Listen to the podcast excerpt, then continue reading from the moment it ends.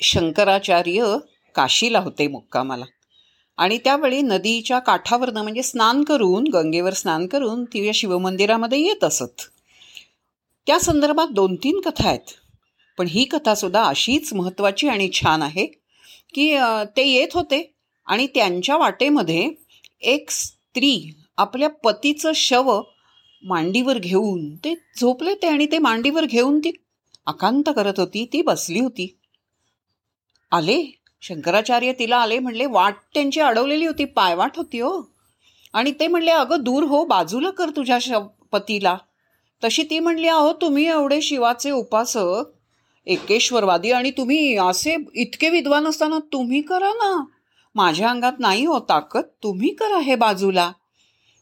हा प्रश्न ज्या स्त्रीनं विचारला तिच्याकडे पाहिल्यानंतर त्यांच्या लक्षात असं आलं की अरेच्छा ती जे म्हणतेय की तुम्ही वेदांताचे उपासक शिवाचे उपासक तुम्ही करा शव बाजूला. मी नाही करू शकत. हे ऐकल्यानंतर शंकराचार्यांसारख्या माणसाच्या लक्षात आलं की वापरे ही सामान्य स्त्री नव्हे ती आपल्याला शिकवू पाहतीये की मी फक्त शिव मानतो ब्रह्म मानतो. शक्ती किंवा माया मानतच नाही आणि त्या मायेच्या मदतीशिवाय शिव काहीच करू शकत नाही. अगदी शिव शिवाशिवाय काय करू शकत नाही शंकर पत पार्वतीशिवाय काय करू शकत नाही.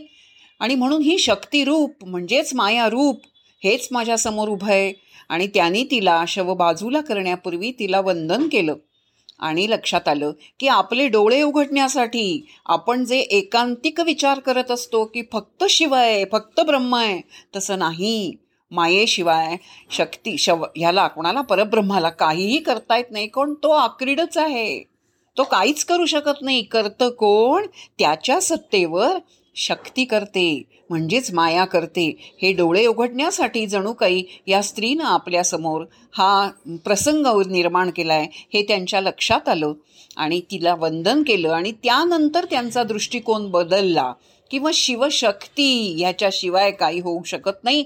अधिष्ठान शिवाचं असलं तरी शक्ती ही शक्तिरूपानं असणाऱ्या मायेचीच असते पार्वतीचीच असते. असे अनेक दृष्टांत किंवा अनेक कथा या शंकराचार्यांच्या चरित्रामध्ये आपल्याला बघायला मिळतात.